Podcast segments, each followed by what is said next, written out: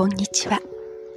美しさの秘訣は食習慣をご提案するクレール・ロゼ優美薬膳です。東洋医学を用いて内外ともに美しさの秘訣をあなたにお伝えしています。本日のテーマは前回予告した私の気血療居の続き。化粧品で乾燥を感じる。はじめにあなたに質問します。化粧品を変えても効果を感じない。または化粧品を変えたことで違和感がある。このような経験はありませんか？私は幾度もあります。最初はにじゅう代の頃、日焼け止めクリームを塗ると肌が乾燥する。その対策に肌に保護クリームとしてクリームを塗り、その後に日焼け止めクリームを塗る。正直言ってめんどくさい。その後もいろいろありましたが、年齢を重ねて分かったこと、特にポリマーやシリコンが入っているとより乾燥を感じます。今ではポリマーやシリコンが入っていない化粧品を探す方が難しいですけど、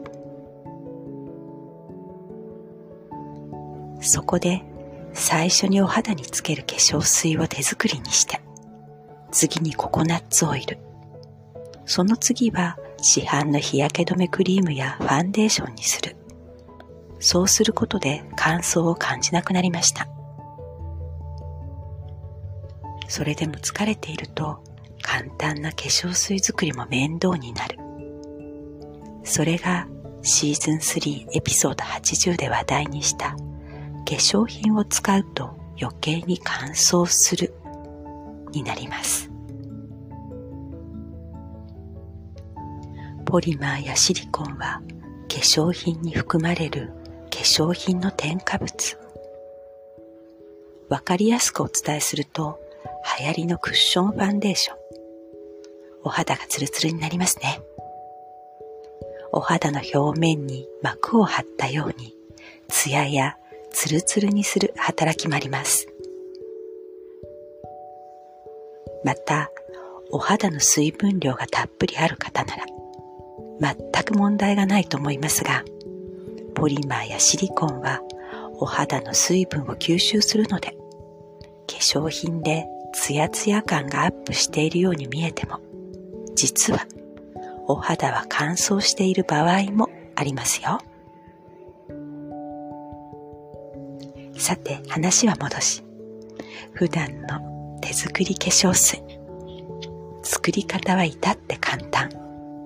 日本酒と水いちたいいちを混ぜて終了。防腐剤などは一切入っていませんから、作ったら冷蔵庫に入れ、数日で使い切るようにします。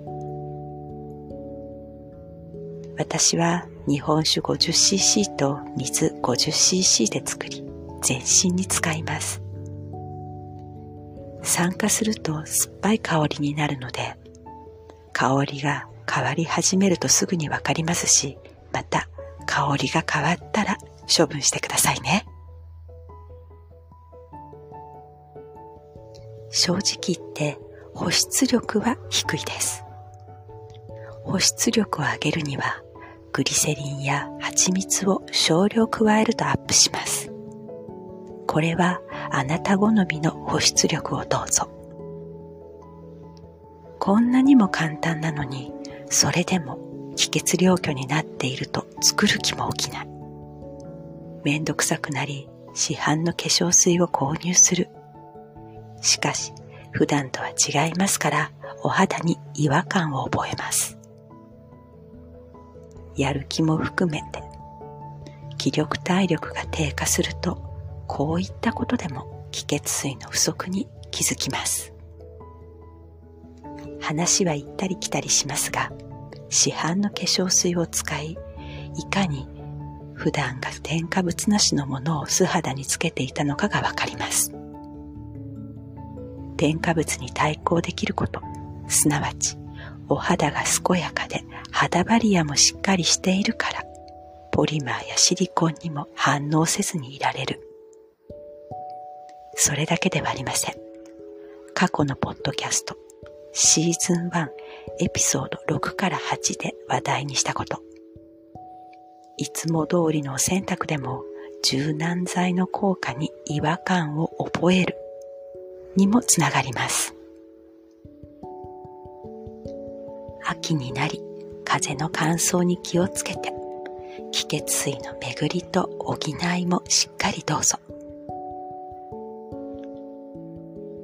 また、睡眠は最高の美容液にもなりますから、睡眠の質を上げる。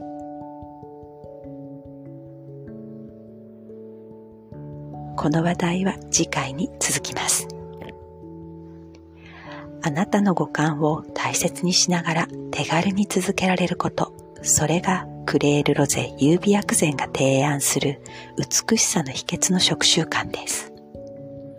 クレールロゼ優美薬膳は手軽さが基本。手軽さは手抜きではありません。手軽さは日々続けられるポイントです。クレールロゼ優美薬膳はあなたが選択することを大切にしています。このポッドキャストはホリスティック、東洋医学を手軽に、はじめの一歩の内容で、毎週金曜朝配信。ブログはポッドキャストとリンクした内容で平日配信中です。最後までお聞きくださりありがとうございました。美しさの秘訣は食習慣をご提案するクレールロゼ優美薬膳でした。